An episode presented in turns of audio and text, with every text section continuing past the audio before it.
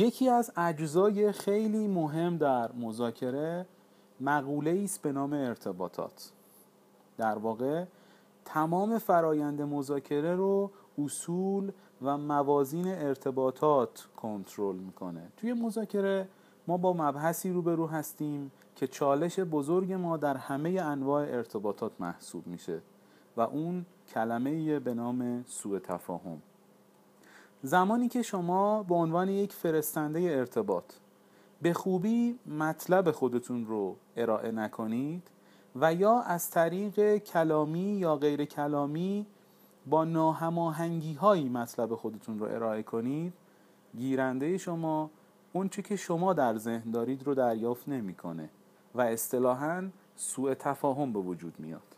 لذا ما باید تلاش بکنیم از پدیده به نام سوء تفاهم جلوگیری کنیم.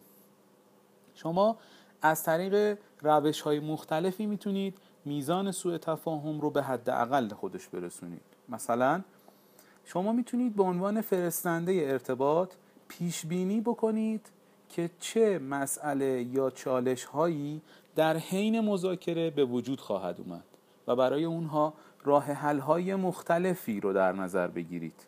در علم مذاکره گفته میشه هیچ وقت با یک راه حل سر میز مذاکره نشینید. چرا که ممکن اون راه حل کافی نباشه.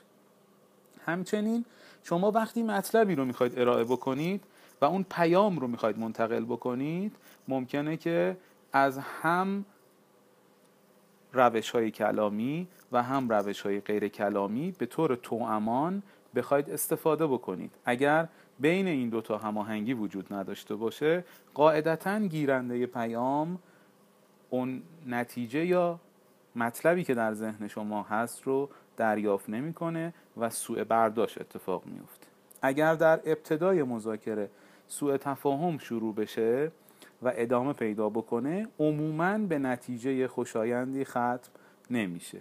لذا ما باید به صورت شفاف تلاش بکنیم به روشی مطالب رو عنوان بکنیم که کاملا اونچه که در نظر ماست توی ذهن گیرنده هم اتفاق بیفته. یکی از مهمترین مسائلی که شما در فرایند مذاکره باید بهش توجه بکنید اینه که حتما اونچه که به صورت کلامی یا غیر کلامی دارید عنوان می‌کنید با هم هماهنگی داشته باشه.